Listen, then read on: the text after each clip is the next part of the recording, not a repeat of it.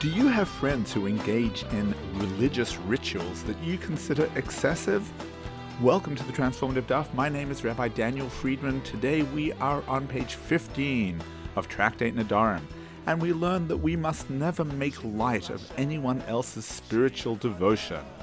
Welcome to the Transformative Daf, and thank you for being my chavrusa today. I like to begin with a story.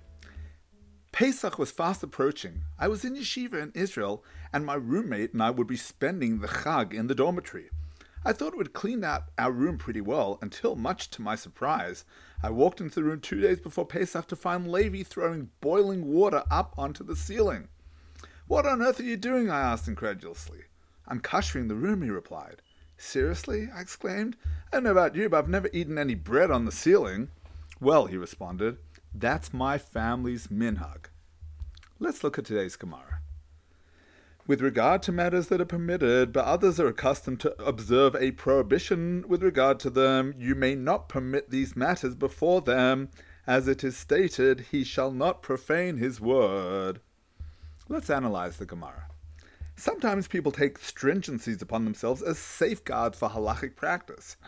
To illustrate with a bit of a trite example, Let's say an individual is worried about being tempted to enter into a restaurant with a questionable hechsher, and so he accepts upon himself to avoid that street altogether. If you hear of someone acting in such a manner, it may seem silly to you, but you should avoid saying anything to belittle their commitment. When it comes to matters of mitzvah stringency, we always need to be careful not to denigrate anyone else's practices. It's tempting to look at another person's devotion and think he's going a little overboard. That's unacceptable, says the Gemara. It's one thing not to do it yourself, it's quite another to start jeopardizing others' dedication.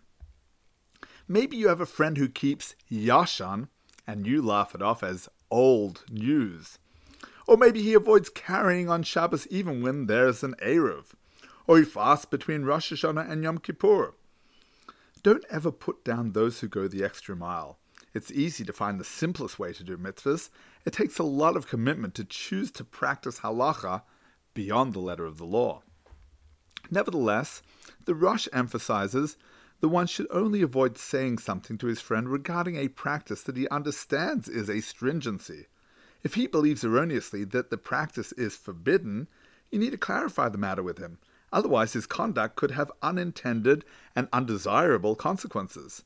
When it comes to Torah observance, most people don't even realize what's halach and what's the bonus way of doing a mitzvah. My friend Rabbi Sussman from South Africa was once giving a shiur during Hanukkah and explained that the basic mitzvah is to light a single candle in the house. Our practice to increase the number of lights each day is a way to beautify the mitzvah according to the idea of Beis Hillel. But it's certainly not the original way it was done. Someone approached Rabbi Sussman after the shiur to tell him how he couldn't find sufficient candles in his house the night before because his kids had been playing with them, and how he didn't know that he could have just lit one candle. He asked if it was too late, which sadly, of course, it was. That's why it's always important that people know what's permissible and forbidden, and what's astringency. Levi's throwing boiling water on the ceiling had no halachic basis. On the contrary, it was actually a little dangerous and therefore improper behavior. My guess is he'd seen his parents clean for Pesach above the stovetop for fear of food evaporation. I highly doubt that they did the same thing in their bedroom. However, proper stringencies that logically protect a mitzvah should be lauded and respected. It might not be for you, but each person has their own spiritual areas where they need to make the extra effort. How about if he never articulated his commitment to his peculiar practice? By setting him straight, presumably there'd be no concern of profaning his word because he never actually said anything, right? Yes and no. In the tradition of vows, we have a concept that merely doing something regularly creates the force of a vow. That's why in the Hataras Nedarim ritual that we perform on Erev Rosh Hashanah, we ask the judges to annul even any good practice that I did three times, but did not expressly state that it should be without the force of a vow. Incidentally, one reason we do Hataras Nedarim on the final day of Elul is that the final letters of the Torah's phrase for he shall not profane his word everything, loy yachel dvaro kachol, spell out the word Elul. When it comes to Yiddishkeit, everyone believes that he's found the golden mean.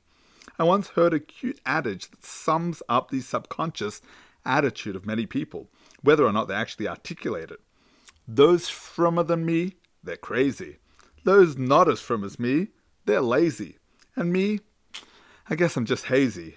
May you always respect every person's religious devotion. Wishing you a transformative day.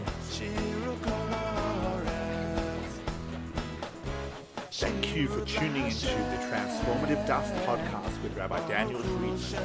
Whether you've been doing Daf Yomi for years or you're not quite ready to commit but want to be part of the Daf Yomi global movement, there's something in the Transformative Daf for everyone. It's about joining the conversation. It's about talking over the Daf with your family, your friends, your colleagues. It means never being short of a discussion starter or a meaningful Dvar Torah. Every page of the Gemara, every word, every letter contains the secrets of the universe to achieving a life of simcha and purpose. Transform your life today.